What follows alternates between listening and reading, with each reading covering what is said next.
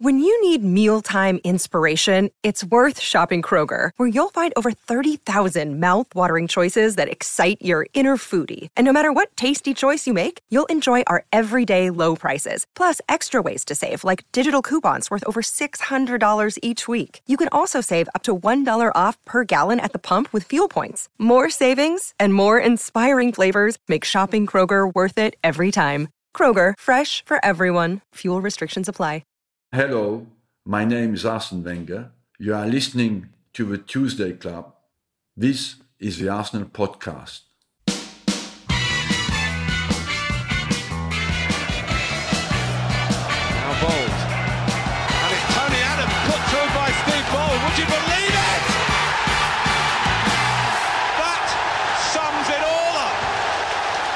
Hello, I'm Alan Davies. You're listening to the Tuesday Club. This is the Arsenal podcast, and I've got Arsene Wenger with me this morning. How are you, Arsene? I'm well, thank you. I hope you too.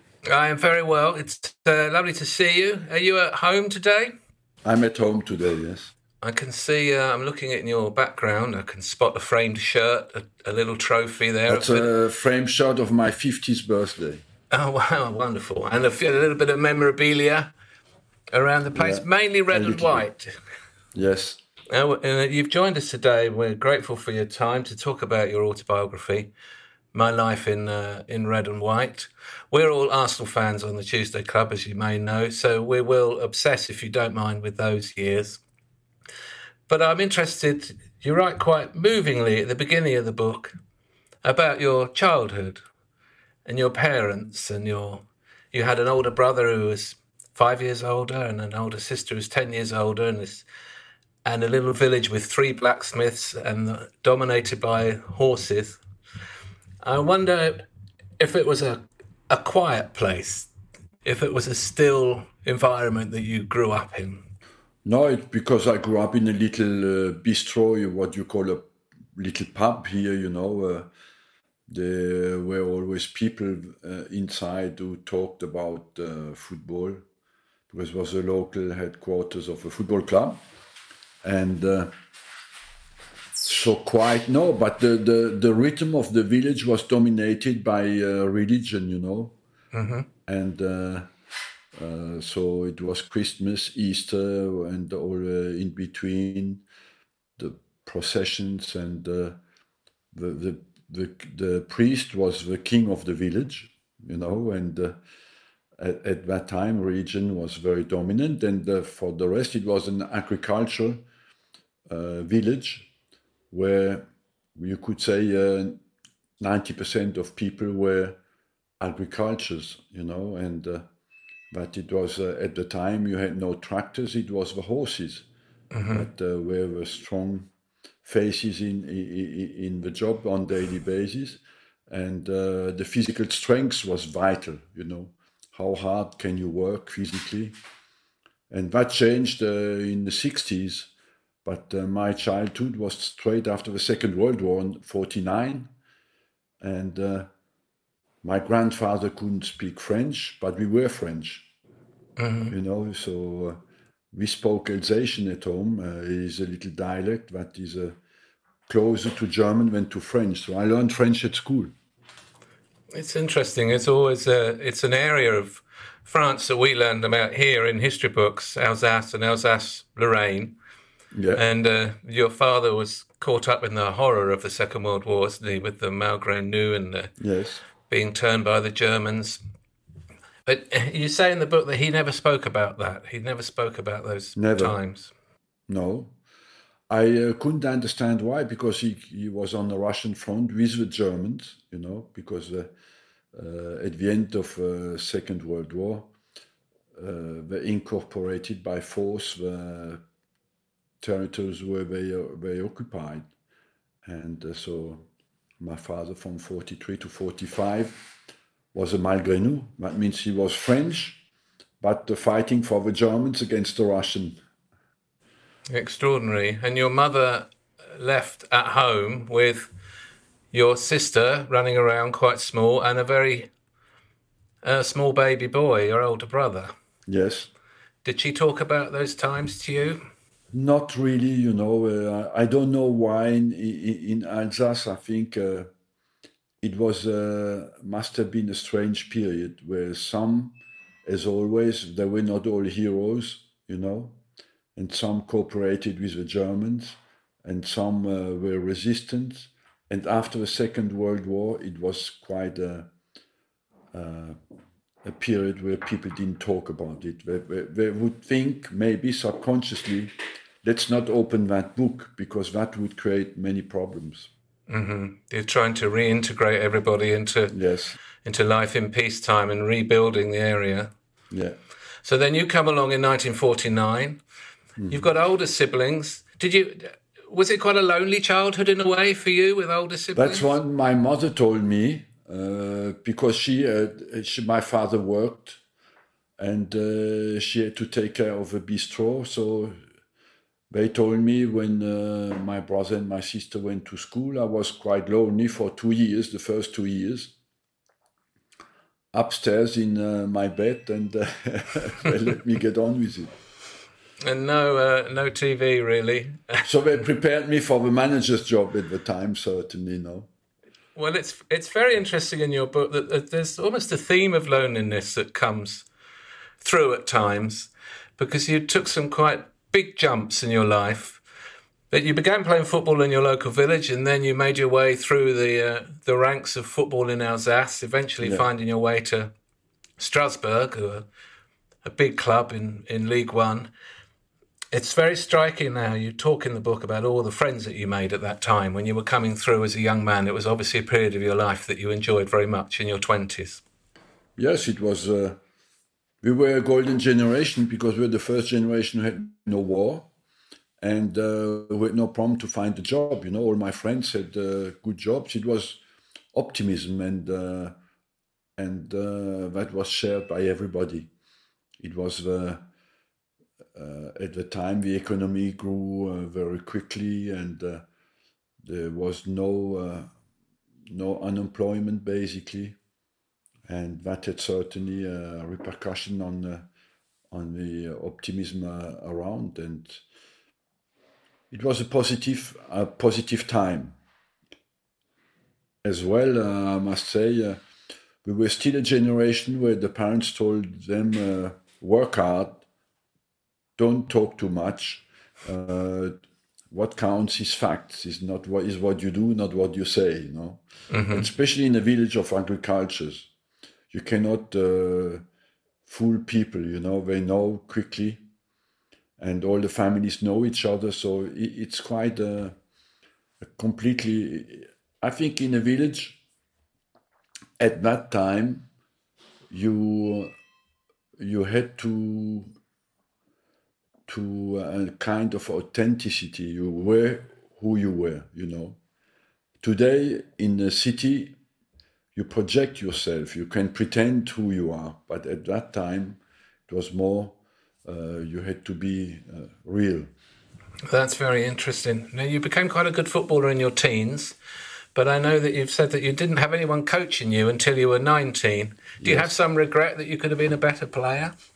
Of uh, regret, I could say yes, but uh, on the other hand, I must say I must thank God because uh, when you have uh, not a coach until the age of 19 and you make my career, you must say thank you very much. It's a miracle. And uh, at that time in my village, football was not serious. You know, it's not serious enough to be a job. It's football is playing. It's not working. Mm-hmm. So that's a kind of uh, nobody could imagine around us that uh, you make a living out of a game. But you made a living in Strasbourg. You started to learn how to coach. You uh, you made a big choice. I was always well paid, very, very quickly. Mm-hmm. Uh, even in amateur level, we had the same salary than the professionals at the time. Basically, I was maybe uh, the best paid uh, in Alsace, you know, and uh, and it was mixed. Uh, we, we were promotional, what is called, when I played in Mulhouse or after at Vauban we were we had to declare our income, but we had uh, I had the same income when the players basically in the top league. So you're doing quite well. So you're really enjoying life. and you come you come into coaching, and then you move to Cannes. You go to the south coast, Yes, and you say in your book that it was like going to a different country. it was because uh, Strasbourg is a more German influence, more, and uh, south of France was more Italian influence, you know, and. Uh, uh, we had to rebuild the club to build the club uh, in Cannes with my friend Jean-Marc Guillou, and uh, I must say the first six months uh, in Strasbourg I was at home everywhere. Everybody knew me, and uh, so and suddenly uh, to go to Cannes and to start it all again was the first time I I left really my home. You say in the book, living that isolated, solitary life where nothing was familiar was a revelation. I learnt that I could live anywhere with no interference and no personal affection. I was a solitary man who liked the solitude of decision making. It's really quite striking how you you turned being alone into a strength, into a virtue almost. Yes, because I had the passion of the game, you know. And uh, in Cannes, I worked uh, eight hours a day on the pitch because I practiced with uh, the first team and uh, the academy. So uh, I was very busy physically. Uh, when I came back late at night, uh, I had only a sofa and uh, football tapes. So it, it was uh, a bit. I discovered that I. I could live without without an environment that I knew. Where in Strasbourg, I knew everybody basically, and suddenly I was in an environment completely focused on football. I had friends as well in Cannes, but it was a life dedicated to to work hard. You know. So you you developed a, a reputation in Cannes as a coach, and the opportunity came to take over at Nancy later on. Yes. Famously, the the club and the of, uh, opportunity in Monaco came as well from Cannes because I got a reputation down there in the south of France, you know. Mm-hmm. And that's why Monaco came later. they knew of you. You had three years in Nancy. This is the club of Platini. This is Michel Platini's club. This is His- uh, Michel Platini, yes. and his father was still there when you were there. Is that right? Running the I worked with his father, yes, uh, with uh, Aldo, and uh, he be- became a friend, of course, and uh, he. Uh, it's I could have good football conversations with him, and it allowed me as well to to uh, watch a lot the national team, uh, the French national team, because Michel played in the national team at the time. Sometimes in the summer he practiced with us in Nancy. Had he gone on to Juventus by then? He was at Juventus already when I was in Nancy, and uh, because Juventus started later in the summer, and in France we started earlier with our training. Sometimes he asked me, "What kind? of, What is your session? Running? I don't come. Playing? I come." You know. so sometimes he, he practiced with us. He was the the great player of his generation, wasn't he? A truly wonderful football. He was an unbelievable player. People of the younger generations don't know him anymore, but uh, it's the best uh, vision I've seen in my life on the football pitch. The player who reminded me of Platini was Fabregas. Yeah, I agree with you. I agree. I always said that, you know. He reminds me a bit of Platini because his head is like that, moving around. Constantly looking around like a bird almost. around, exactly. And uh, Platini was like that, and uh, so that uh, they had that in common. But Platini was, uh, let's not forget, a goal scorer. Mm-hmm. You know, he was three times finisher. on the trot, uh, best goal scorer in Italy as a number ten. Extraordinary player. And this was a time when they would only allow one foreign player. So he was, from an Arsenal point of view, he was the player who moved Liam Brady out of the Juventus team. And in a way, it was a terrible tragedy that the two of them couldn't play together. Yes, of course, that would not be the case today. No. But uh, uh, as well, I've heard at that time somebody from Arsenal came to watch him uh, to play in Nancy, and he never attended the stadium. Wow. That's disappointing. You could have had both in England. That would have been extraordinary. Now, Nancy was a difficult time, and you worked incredibly hard. But in the third year, uh, they went down Yes. uh, into the second division. You said in your book, only I could take responsibility for defeat, which was actually physically unbearable. Yes. it still is, you know. But uh, it's true. But uh, uh, I played. We played only when I arrived. We had quite. Uh, we had good moments in Nancy, you know. Where, uh, some good moments, but in the last year, we had always to sell our best players, you know. And in the last year, played only with youth team players, and uh, overall, uh, uh, Nancy is where they are today. You know, we're struggling in the second league. The miracle was that uh, we played we played in the top league, and uh, but uh, for me, of course, it was difficult to take because. Uh, not supporting defeat, you know, at, uh, at Arsenal was lucky. You win 60% of a game approximately and you draw 20 and you lose about 20 so percent. So uh, it's one game out of five, but in Nancy it was one game out of two and sometimes two out of three. So that was a that was a good uh, preparation for my career. So you were in pain for most of that season. Physically, Physically yes. I, I thought sometimes I, I'm not made to do this job, you know. Did you not sleep? Not much, but uh, basically physically I couldn't take defeat. Were you smoking heavily at that time? I started to smoke, and uh, the players smoked in France at that time. I started to smoke in uh, Cannes with my friend Jean-Marc, who was uh, he, fo- he smoked uh, 40 cigarettes a day.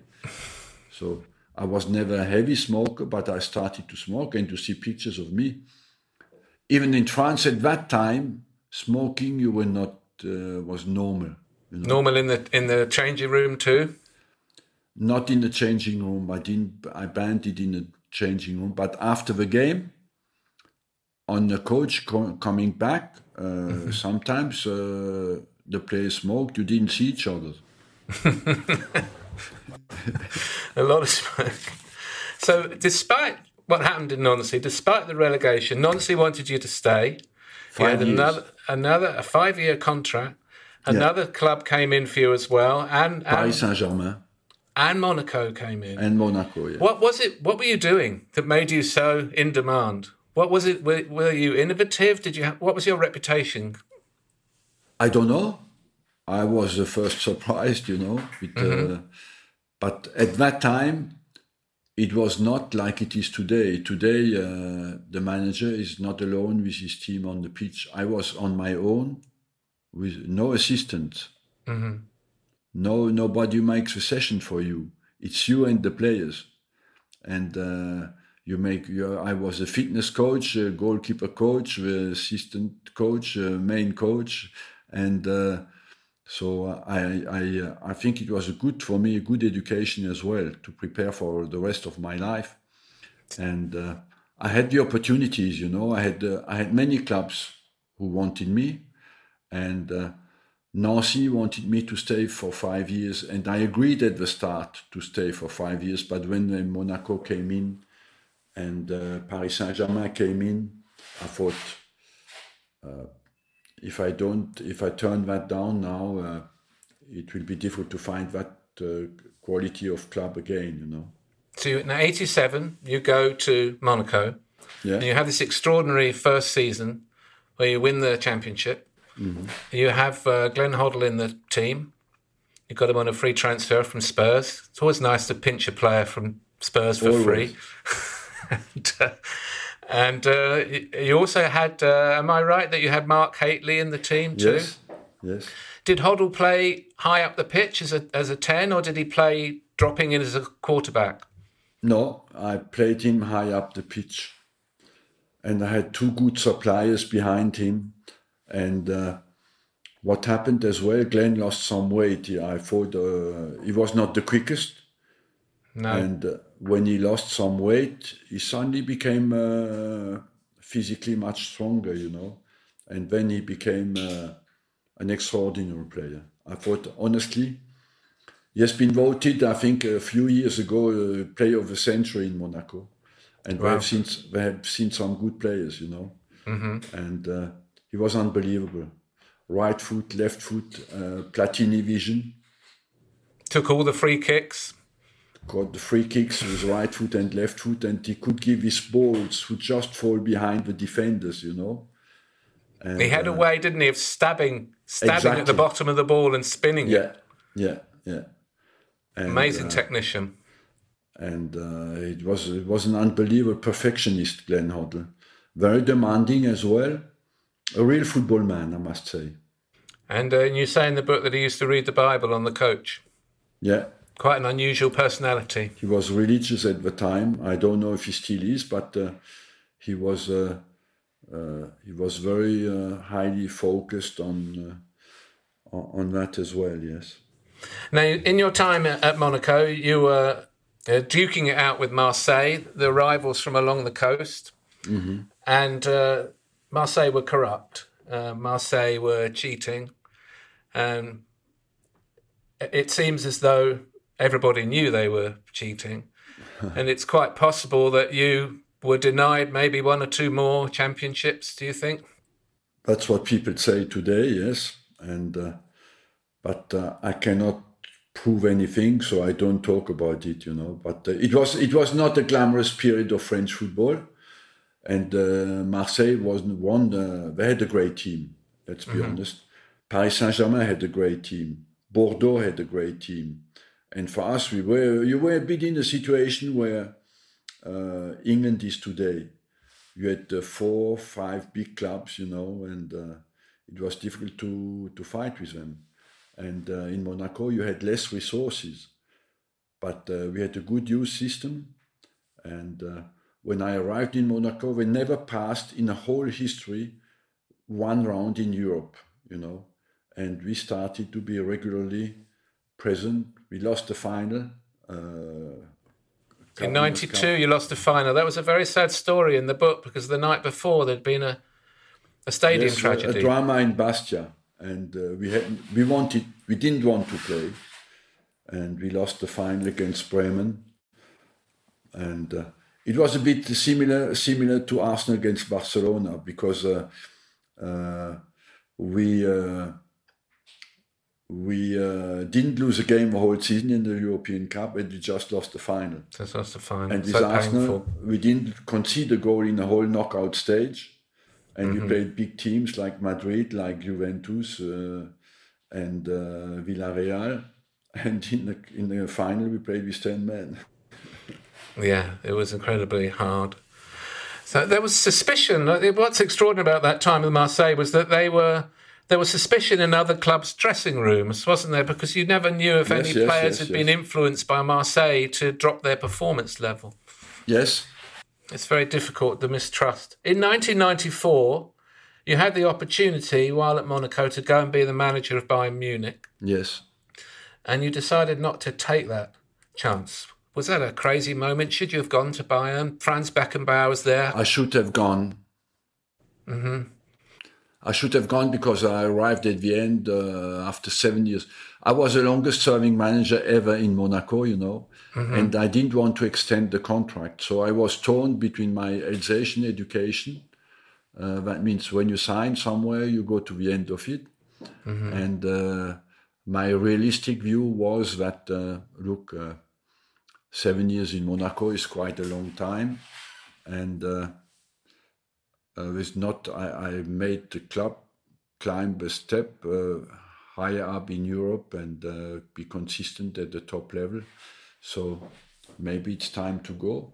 And Bayern was one of the biggest jobs there was, and it was Trapattoni who took the job. He yes. was a, a huge coach with Juventus. It was a great opportunity missed, and then suddenly you were shoved out the door anyway by Monaco. yes, in September we had a bad start after the. Uh, it was uh, 94. We had a bad start because after the World Cup, many players came back injured. Uh, we bought Sonny Anderson, who was injured, and uh, we had a bad start. And uh, uh, the year before, it was the first time I think we didn't finish in the top three. and so we finished seventh in the league. So it was already, you know, people were not happy. Yeah. And uh, but we played, uh, we lost in the semi-final of a Champions League against Milan. And, that was a great Milan side. Was the great Milan side, and uh, so it, we had still a good season, but we didn't start well, and uh, so the club knew I wouldn't extend, so they said, "Look, we stop here. We don't start well. bye bye." Bye bye. And so you missed Bayern Munich and ended up instead on the other I side missed of the Bayern world. Munich, and I missed when uh, Monaco as well. so you end up in Japan. You take an eighteen-month tour of duty, as it were, in, in Japanese football. Again, a very bold move. You find yourself another language, another culture. Yes. Uh, you and you and Boro Primorac out there together. You know, it summarizes a little bit what our job is about. It's basically a job for a single person because you need to go anywhere in the world at some stage, uh, at, at any moment. And uh, but on the other hand, uh, it tests you, it forces you to understand people, to adapt to different cultures, and uh, there's no better way to do that than to go to Japan when you when you're French. Yes, I'm sure. And you found in Japan, you nearly came to Arsenal. Uh, George Graham had, had, lost his job. Arsenal were looking for a manager. You met, you knew David Dein by then, and you mm-hmm. you, know, you, had a conversation. Uh, it seems they weren't quite ready to take a punt on Arsene Wenger in 1995, and it wasn't until 1996 that they, they tested the, They tested the water. mm-hmm. I had. Uh, uh, dinner in the favorite restaurant of Peter Hill-Wood at the time with uh, Peter Hill-Wood and David Dein. And we talked about football, about. Uh, I think they wanted to see. uh, David Dein knew me, but he wanted, of course, uh, he needed to convince Peter Hill-Wood that I could be the man to do the job. And so I met Peter Hill-Wood, and they went for Bruce Rioch. Mm-hmm. I was on my way to Japan, so I continued my way to Japan. And uh, uh, one year later, yes, they came uh, in June or July 96 to offer me the job. Uh, we played an away game. And uh, Danny Fiszman, Peter Hill-Wood, and uh, David Dein came to see me. They all flew to Japan. They all flew to Japan. It was a fantastic moment for Arsenal. Rioch had done well. He Rioch had a an attacking vision of football. He signed Dennis Bergkamp, didn't quite wasn't quite the fit for Arsenal. But he left you a wonderful player, didn't he, in Dennis Bergkamp? He left me a wonderful, a super wonderful player, and uh, I think I, uh, I I was grateful for that, you know. And I don't know he wasn't good. I just think. Uh, the opportunity was there for me, so I grabbed it. You grabbed and, uh, it. He also left you a, a, wonderful assistant in Pat Rice. yes, and I believe you know it is important when you go somewhere uh, to different cultures that you have an assistant who knows uh, the values of the club, the traditions of the club, and uh, but with Pat Rice, I got not only that, I got more than that. You know, I got a guy with a great football knowledge a huge fighter as well, and a guy who didn't want to project himself. What is very important as well when you're an assistant, but uh, uh, there is no struggle for that, you know, no fight for that. And uh, I think uh, uh, Pat Rice is uh, hugely intelligent and he, he did understand that. And when you arrived, uh, you took over on October the 1st, 96. Rioch brought in three at the back, and we'd had for years and years at Arsenal so much success with the back four and David Seaman, and before that, John Lukic. And now suddenly there was a three at the back. Sometimes he'd have Keown as a defensive midfielder. It felt like he was trying to find a way to get Bergkamp playing number 10. We had Hartson and Wright, we had Merson and Platt. We had good players, but perhaps not the we couldn't get the balance of the team right. But you kept playing with three at the back, didn't you, for that whole of that first season? Until the end of the season, yes, because I came on the 1st of October. I didn't want to disturb uh, uh, too much the system, you know, and I thought, let's see how uh, how that will work. They knew perfectly the system, you know, and it accommodated Steve Bould, Martin Keown, and uh, Tony Adams. And on the flanks, we had Winterburn and uh, Dixon. Mm-hmm. So these five, you could go to war with them, you know. Yes. And, uh, but uh, I came to the conclusion that if I wanted to win the league, I had to play with four. And at the end of the season, I decided uh, it was clear in my mind since since February or March that uh, we will not uh, beat Man United or Liverpool if we continue to play with a five because there were more all the back five were more defensive minded players than offensive minded players you know mm-hmm. in a system like that you need the wing backs who are super offensive but Nigel Winterburn, Lee Dixon were very clever players and very good players, but more defensive. Uh, their strength was more defensive. So I thought, if you want to win the league, we have to move to a four. That's very interesting. You also brought in, before you came, uh, Patrick Vieira appeared. Yes. And uh, he made his debut against Sheffield Wednesday um, we're all season ticket holders here at the Tuesday Club. We all remember that debut so well. He came off the bench and immediately, apparently, was a magnificent midfield player who would receive the ball in any circumstances, marked by one, marked by 2 mm-hmm. He was able to turn, knock the ball past someone, two strides, and he was gone. Suddenly, we were able to play out from the back and through midfield in a way that we'd never seen before. Did, could, did, did you anticipate that he would have the impact that he had immediately? I, I must say he's one of the few players who I saw the first time play with Cannes against Monaco. I was a coach in Monaco. Straight away, I said this guy will be a great player, you know. And uh, I must say, uh, when I see the midfielders today, what I liked what you said about is that Patrick was one of his midfielders in any position turned the game forward, you know. Mm-hmm and uh, you don't find uh, how many times even last night I watched Germany Switzerland. How many times did the midfielder play back to a defender when he could have turned the game oh, forward? Oh, it's the thing we hate the most. It's, it's the thing we spend more time yelling forwards than anything else. Exactly. And uh, Patrick, not only had he that quality, he turned the game forward, even with, with two guys on his back. Because I remember uh, sometimes, you know, he had uh, Martin Keown had the ball and uh, uh, he wanted, uh, he turned Patrick down to give him the ball. Mm-hmm. And Patrick said, Why don't you give me the ball? He said, But you're marked. Don't care about that. I will do it. Give me the ball. No matter if I have one or two players with me, give me the ball, you know. And uh, so, first of all, he wanted always the ball. Secondly, he didn't play back. He played forward. He after. played forward, and he never ever hid. He never took up a position on the pitch where he looked like he was available, but in reality, you couldn't get the ball to him. Sometimes you see midfield players hiding whilst hiding, with their arm in the air, yeah, yeah, but hiding. But, hiding, you know that, you know, uh, and uh, you know the, the, speed of availability of a midfielder is vital, and uh, sometimes they hide a little bit. They get, uh, they are all, they all want the ball when you two nil up. Another player, again, we mentioned him earlier. The player who we, we sit on the on the touchline on the west side. If there's a throw in on our side, the player who was always available, as if by magic, was Fabregas. Uh, every yes. time he was in space, always. It was incredible. We called him God's chess piece, but it's as if he would be moved into space by God.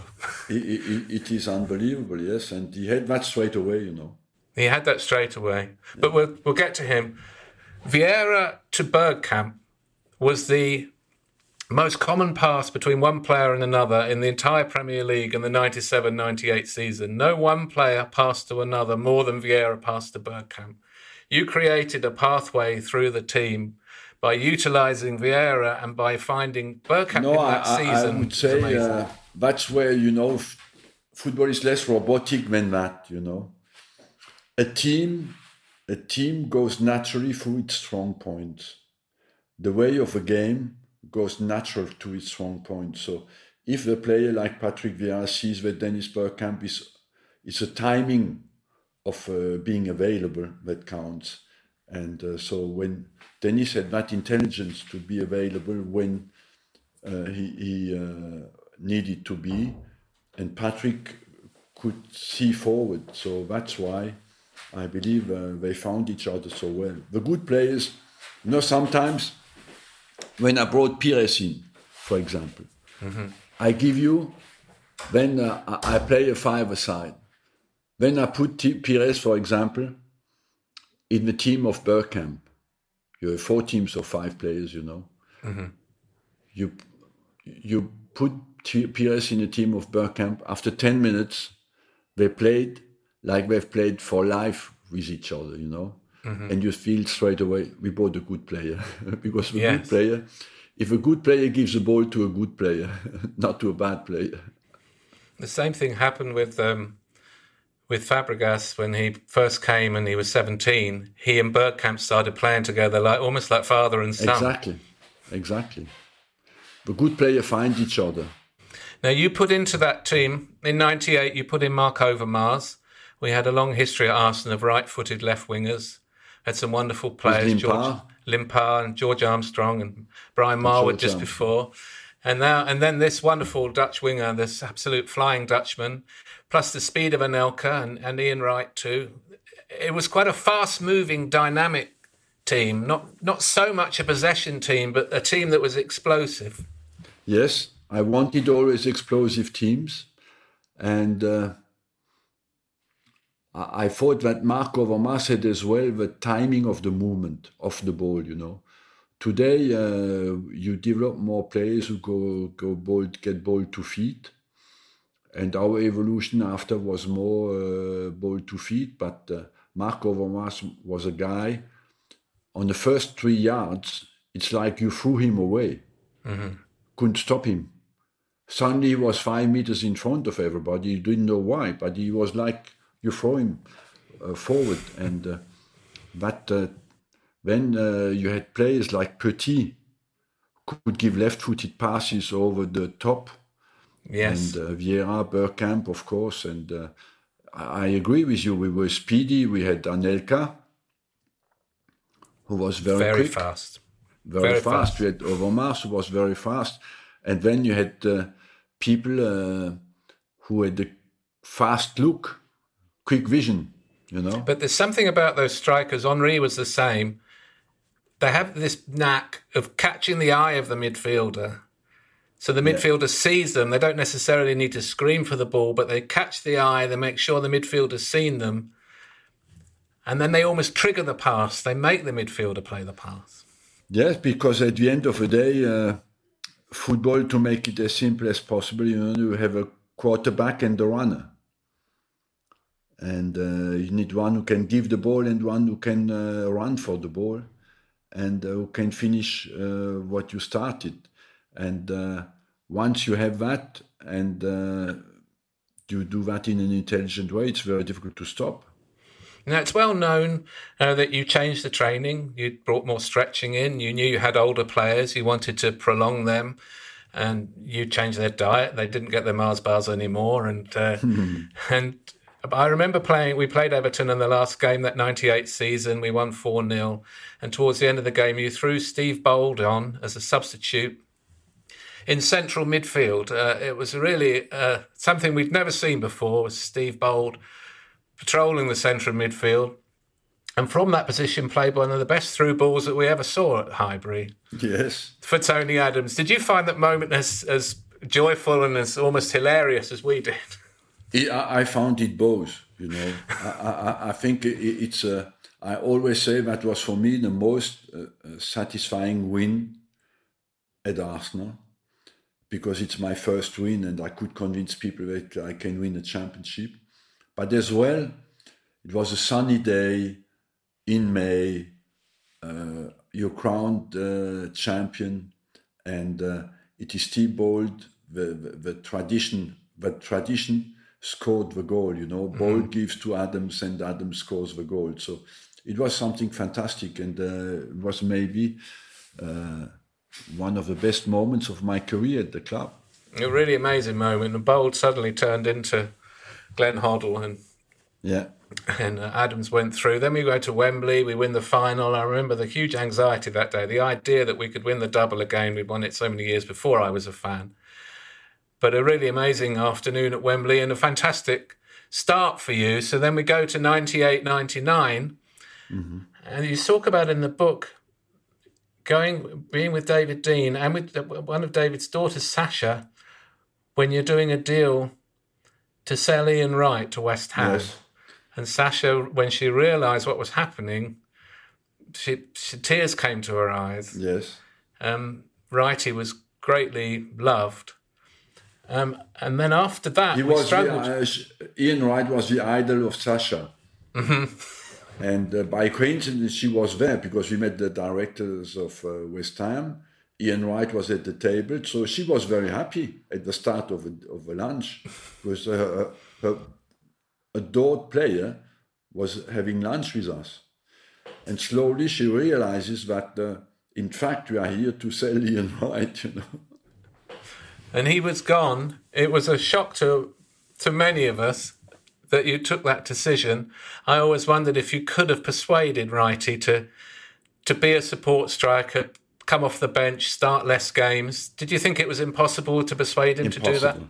And impossible. Ian Wright is a, uh, an extrovert who had problems to deal with frustration. And the fact that I didn't play him in the FA Cup final never forgiven me, you know.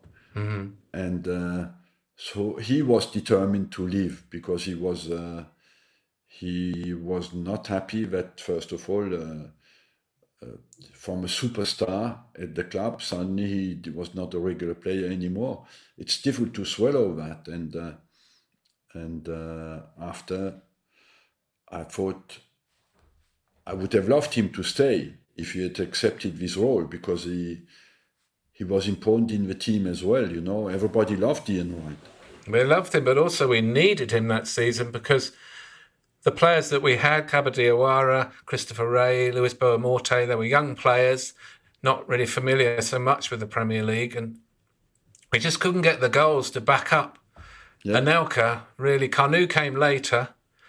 And then you look at those early draws in that season, we found ourselves at the end of the season neck and neck with Manchester United when frustratingly we might have been ahead. Were you were trying to get another striker? I remember at the time Robbie I Fowler was tried, and that's linked. why I brought Kaba Diawara in. But I remember the game, a decisive game where we lost the championship was at Leeds, you know. Mm-hmm. He had clear-cut chances that he missed. And uh, uh, if you had an Ian Wright there, yes, maybe he would have scored. But Kaba Diawara scored goals in France and uh, uh, Christopher Wreh scored sometimes goals, but were not completely to the level of uh, Ian Wright, of course. Yeah, it's very difficult. We drew 12 games. Uh, we, uh, one of my colleagues on the Tuesday Club still hasn't forgiven Nelson Vivas for not marking Jimmy Floyd Yeah, but uh, I haven't forgiven Haaland for kicking Winterburn on the head, you know. Mm-hmm. it's quite a tough, uh, tough game up there. Tough game up there, and uh, uh, it's true that I had to bring Nelson Vivas on, and Hasselbaink scored on the far post after. So it was due to an injury to Winterburn for a, a nasty foul. Very nasty foul. That really hurt then that season. A really, really painful, a painful semi final, and United go on and win everything. And the feeling remained at Arsenal that was our double there. It was taken from us somehow. And um, That It is uh, the penalty of uh, Dennis Bergkamp, you know. Mm-hmm. yeah, And after that, he refused always to take the penalties. He never took another pen. Never took another pen.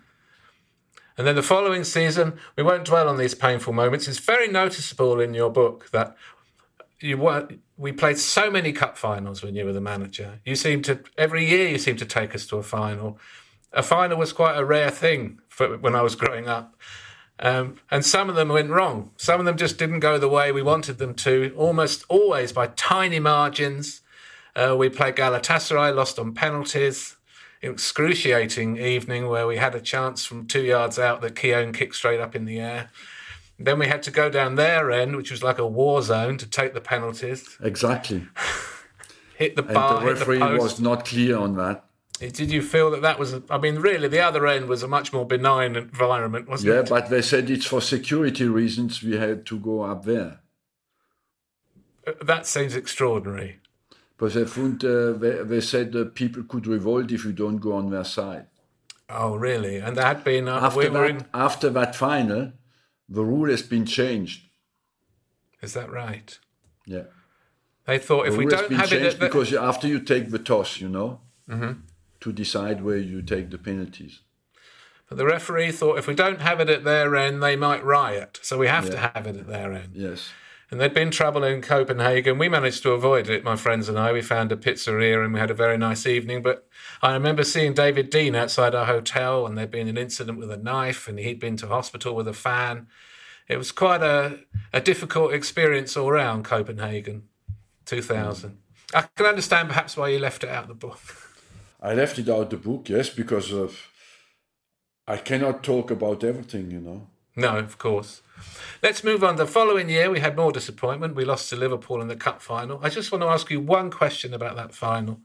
When Henry is through and Stéphane Henchoz's on the goal line hmm. and he tries to get the ball between Henchoz and the near post, he goes for a nearly impossible finish. He achieves it, but Henchoz, as a reflex, really knocks it away with his elbow like a goalkeeper. The, the referee seems to think the ball's hit the post and gives a goal kick. VAR gives us a red card and a penalty. Should Henry have squared to Wiltor? Certainly, because uh, you know it's always the same. If you uh, don't score, you're wrong. So he had the be- he had the solution available, but was certainly more secure, and that's what he should have done. I felt like when I see Henry's face after that moment, he's not really appealing for the penalty. He's got a look on his face. He was a young man still then, that tells you that he knows he's in the wrong, that he should have passed to his friend. Yeah, certainly, because Thierry Henry knew everything what was going on on a football pitch. You know. Mm-hmm. Now, the following year, uh, that summer after that disappointment, you pulled off the great transfer coup of our time. You persuaded Sol Campbell to leave Spurs, and Arsenal had all these aging centre backs, club legends, one and all, but we needed somebody young and strong to come in and take over at the back. You put Sol Campbell in there. We also had uh, Robert Pires, who'd had a difficult first season, but was clearly immensely talented, if a little bit slight and perhaps vulnerable to. He learned how to win free kicks rather than injuries, didn't he? Yeah. And that team was extraordinary. Was that? Do you think that was the best team in terms of a, just a one-off game? Yes, I would say yes. We- uh, If you think today, uh, you had a good player in every single position, you know, and Yes. that's where, where you achieve uh, the quality. And uh, overall, I would say uh, we had the we had the physical quality, we had the technical quality, we had the creativity. We had a good mixture of all the needed qualities you have you need in a team. They were a fantastic team. Most of them stayed around for another season or two, and uh, became went on to become the Invincibles. Do you, do you lie awake at night remembering the Invincibles? I uh, I look at it and I think uh, when you go through such a golden period, you know, where you don't lose for one and a half years, a Premier League game, it's difficult to imagine now. Uh, the only regret I have is uh, I didn't enjoy it enough, you know. I enjoyed it at the time, but I still think today I should have enjoyed it even more because suddenly the fear to lose disappears and you just go to the game and think if we turn up we will win the game and uh, that's why uh, i uh, thought that invincible year was something with 49 games basically as a whole was something amazing because you wonder why am i paid to do this job because it's so easy and uh, and your team owns your team owns the way you want to play they uh, they uh, drive for perfection. They uh, refuse to be average. They uh, want excellence. They're demanding with each other, you know, and uh, it's it, it's an amazing period of my life. Things began to change, I think, in 2005. Football began to change. 4-4-2, which had been Arsenal's way and Manchester United's way, went a bit out of fashion. And lots of teams in the league at that time were playing five in midfield. It felt that even Patrick Vieira, with all his power, could get swamped in midfield. Mm. And the fashion began to, in, in the Champions League, to play a more short passing possession game. Did you really make a conscious decision to move away from the real powerhouse midfield of Parlour, Vieira, Edu to a more technical? Not conscious, no. I just looked for good midfielders. And after, when I took Fabregas uh, to play in a 4 4 2 central defensively midfield, he was not his strength, you know. Mm-hmm. So I had to put uh, one more midfielder in to give him a chance to survive. Uh, and uh, that's why uh, when you played in the Champions League, it's true what you say is that uh, the teams went. You, you had the feeling that if you didn't dominate the midfield, you had no chance in the Champions League. And mm-hmm. uh, I went then for one more midfielder. Uh, because uh, before you had the powerhouses like uh, Vieira, Petit, you know, they could do the defensive job after after when you have Fabregas we needed a bit to strengthen a bit uh, the midfield. So I want to fast forward you to uh, the San Siro in 2008 when Arsenal won 2 0. Uh, AC Milan were the reigning European champions. I don't think at that time that any English team had won away at AC Milan. No. Uh, I was in the away end, high up in the away end behind Perspex screen. Um, at the end of that game, Arsenal won 2 0. The Milan fans that remained uh, gave Arsenal a standing ovation. It was a standing ovation mm. all around the ground. All the player, the fans in front of us who'd been giving us all kinds of abuse throughout the game turned and applauded us. It was a really remarkable performance. Um, Diaby played on the left because Rosicky had been injured. We had Alexander Hleb, was a brilliant technician. Did you think that team could have been something really special?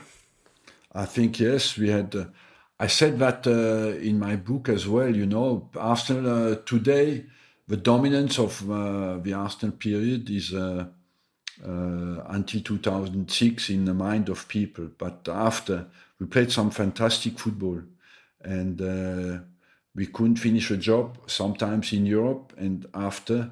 In the league as well, because we finished, I think, two times second after that, and with less resources, we still played, I think, football with top quality, and we had top quality games in Europe as well. We won in Madrid uh, in 2006, but after we won in Milan uh, uh against uh, AC Milan, against Inter Milan, we had some fantastic wins, but uh, it's not in the memories anymore mm. because it's not crowned by titles. Well, that game is certainly in my memory. Also, my memory from 2008 were the terrible injuries that we had. We lost Van Persie and we lost Rosicky in January, and then we lost Eduardo. Um, do you think you should have signed Anelka from Bolton? Maybe he wanted to come back. Maybe it was a mistake. I, I, I wanted always to give a signal to the players that once you leave the club, there's no way back mm-hmm. because I felt that uh, they would then have an hesitation to leave, you know. So I didn't give them the feeling, okay, I go somewhere else. If I do, it doesn't work, I come back. And uh, so that's why I didn't do it. And uh, overall, maybe I should have done it. And uh, Nicolas uh, still scored 125 games in the Premier League, I think, something like that, you know. Mm. So uh, he could have helped us. And yeah, you had great, as you say, great matches. We beat Barcelona in 2011. We had disappointments in some games, but but let's finish up our session by talking about those last few years when you signed Mesut Ozil and Alexis Sanchez, and we we had the chance to win the league, didn't we, in 2016? Perhaps we should have done. We won those FA Cups did it give you more pleasure in a way to return to winning ways, to return to trophies than it had at the beginning? It had been a long, hard road paying back the stadium. Yes, uh, it I think uh, people after a while they say, okay, you're in the top four, but uh, you don't win the European Cup and you don't win trophies anymore. So I thought uh, the, the fact that you could come back and to win the FA Cup 14, 15, 17, you know, and uh, we had good teams and uh, we could have won the championship in 2016. We finished second in the league. Personally, I think uh, that year Tottenham had a good opportunity to win the league. They did, and it was great that they didn't. Um, Yes. There was one game, Arsene, that year. At the end of 2015, we had more points than anyone else in the calendar year. We beat Manchester City. We were the cup holders. We had Ozil, we had Sanchez, we had a terrific team. And then we lost 4 0 to Southampton on Boxing Day. Yeah. And, and we had a capacity in those days for a heavy defeat, for the wind to blow the wrong way. What was it? Why, why did that happen? we were more vulnerable defensively. You know, I remember that day Mertesacker had a bad day, and uh, we realized today that Southampton had a good team. the guy who killed us on the day was Mane. Right. He'd have been a good signing. He could have been a good signing. You know, we should have signed him when he was in Metz, when he played the Olympic Games uh, with Senegal in London. That's where we should have signed him, and uh, that's why I think uh, they had Lallana, they had Mane, they had, they had fantastic players, uh, Southampton, and uh, I think we had a good win on the 23rd of uh, December at home in a difficult game. Yeah, Man City. Man City and we went to Southampton and we collapsed because we're physically a bit jaded maybe and as well uh, uh, Wojciech I think played. Szczesny uh, had a bad day on the day. We conceded some bad goals. I won't go. I don't want to finish for, for you on a painful, on a painful memory. But still, you know, it's amazing when uh, I talk about it, the, pain comes out again, and Yeah. the memories come out up again. They really do. And you talked to the right at the beginning about your father keeping his pain and his secrets right inside, and the feeling that the people around you when you were a boy kept their pain inside. And there's a feeling I have with you that that is a habit that you've carried your whole life. Yes, it's true. You don't let it out in your book. I feel bad. to Bring it to you now. No Let's problem, finish no on that amazing final when uh, Alexis Sanchez was wonderful against Chelsea. Was that a real joy to see to win that match in that? Well, it was 2017? fantastic because let's not forget that uh, uh, we played Man City in the semi-final, and then uh, Man City was a great side. You know, we're better than today, and we played Chelsea, who was champions. And once a team has won the championship, they go in the cup final. Yeah, They were going for the to- double. By going for the double, it's very difficult to stop. You know, and uh, the fact for me, it's one of the great victories of Arsenal during my stay, and uh, it, it it was a bit. Football is sometimes special, you because you think it is uh, on the day we had all the problems at the back. Mertesacker had not played one game That's right. in the whole season. He played So- one game. It was a final of a cup Yeah. against the best team in the country, it was extraordinary against Costa. and uh, it, it was extraordinary, you know. And we had Holding, I think, as well played. Yeah, and, just uh, a boy. and uh, so that that was uh, absolutely fantastic. It was a fantastic day, one of my happiest day at, at the club. It was a great day. One of many FA Cup wins. Arsenal, I think I, I would love to sit here um, and talk to you all day long about Arsenal, and there are so many other things. Yeah, I, I but, um, think you know more about Arsenal than I do. I think I, well, I'm obsessed. I'm an obsessive about an Arsenal's concern, Um, but the contribution that you made, the work, the hard, hard work for so many years that you put into our club, um, is hugely appreciated. Um, never, never underestimate our gratitude. Uh, and, and thank you for joining us today. Thank you very much. All the success for the season. Good luck with your book, which I think is going to be a big seller. I don't know, but I just wanted to give an honest, uh, short experience of my uh, special period of my life. Well, you've certainly achieved that, and good luck with your continued work with FIFA. Thank you very much. Bye bye.